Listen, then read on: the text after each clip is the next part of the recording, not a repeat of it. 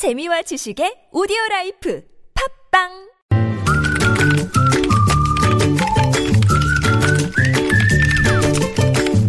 네, 뉴스보다 재밌고 뉴스보다 뜨거운 무적의 댓글 시간인데요. 이승원 씨 모셨습니다. 어떤 분인지 여러분 궁금하시죠? 그냥 인사해 주시죠. 네, 안녕하세요. 네, 어제까지 이숙현 씨였는데요. 네. 어, 왜 갑자기 이름을 바꾸셨어요?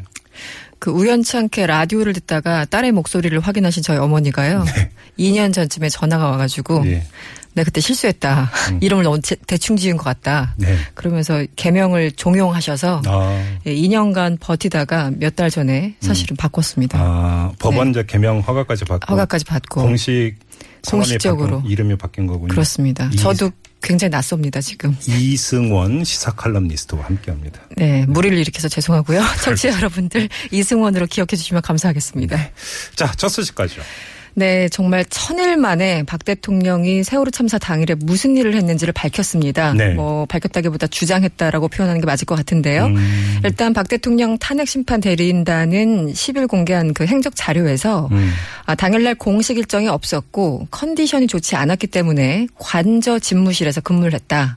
그래서 밀린 보고서를 열심히 검토했다라고 밝혔습니다. 음. 아, 그러면서 전반적으로 이메일과 팩스, 인편으로 전달된 보고를 받거나 전화로 지시하는 방식으로 업무 를 처리했다라고 설명을 했습니다. 네.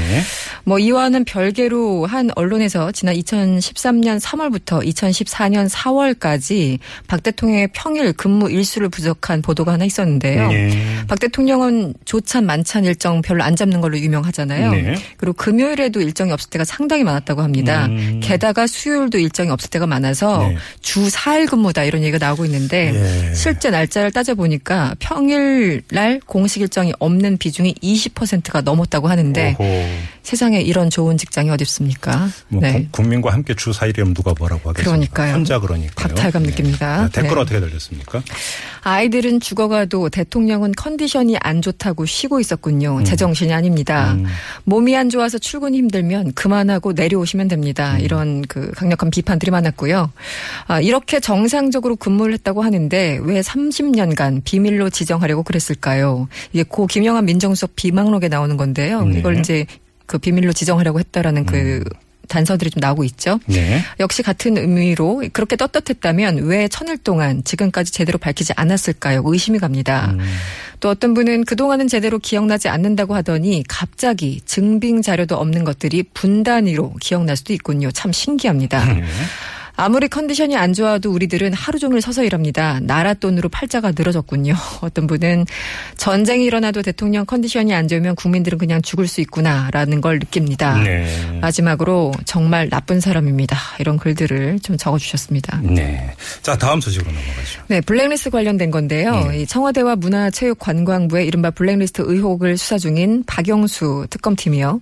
이 관련자들의 구속영장 청구서에 헌법 위반 행위임을 적시한 것으로 전해졌습니다. 네. 지금 뭐 무더기로 지금 뭐 영장 실질 심사를 받을 예정인데요. 네 네. 어, 일단 김상률 전 청와대 교육문화수석 그리고 김종덕 전 장관 등 이른바 사인방에게는 직권 남용 아, 그리고 권리행사 방해와 위증 혐의가 적용됩니다. 네. 아, 이 외에도 헌법 위반이라는 행위까지 함께 넣는다라는 거죠.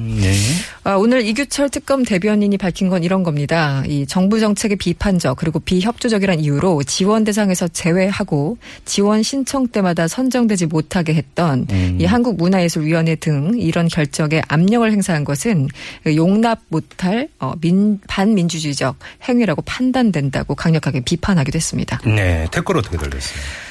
네, 이런 반민주주의적인 일들이 박근혜 정권 4년 동안 매일 일어났다는 게 참 개탄스럽습니다. 음. 또 역시 지난 4년 동안 혈세 들여서 자기들끼리 북한 놀이 한 거와 똑같습니다. 북한 놀이란 표현을 쓰셨어요. 네. 블랙리스트 작성은 국민의 정신을 마취시키는 가장 악랄한 정책입니다. 아, 박근혜 정권은 모두 단두대에 올려서 모자란다 뭐 이런 걸 네. 적어주셨고요. 음.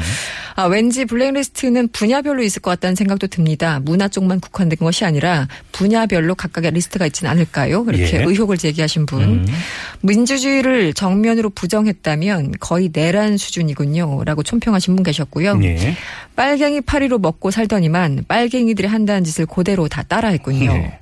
마지막으로 대통령이 대한민국 헌법을 지키지도 않으면서 국민들한테는 법을 따르라고 한 거였군요. 참 참담합니다. 이런 글들이 많았습니다. 알겠습니다. 자, 지금까지 시사 칼럼니스트 이승원 씨와 함께했습니다. 수고하셨습니다. 고맙습니다. 네.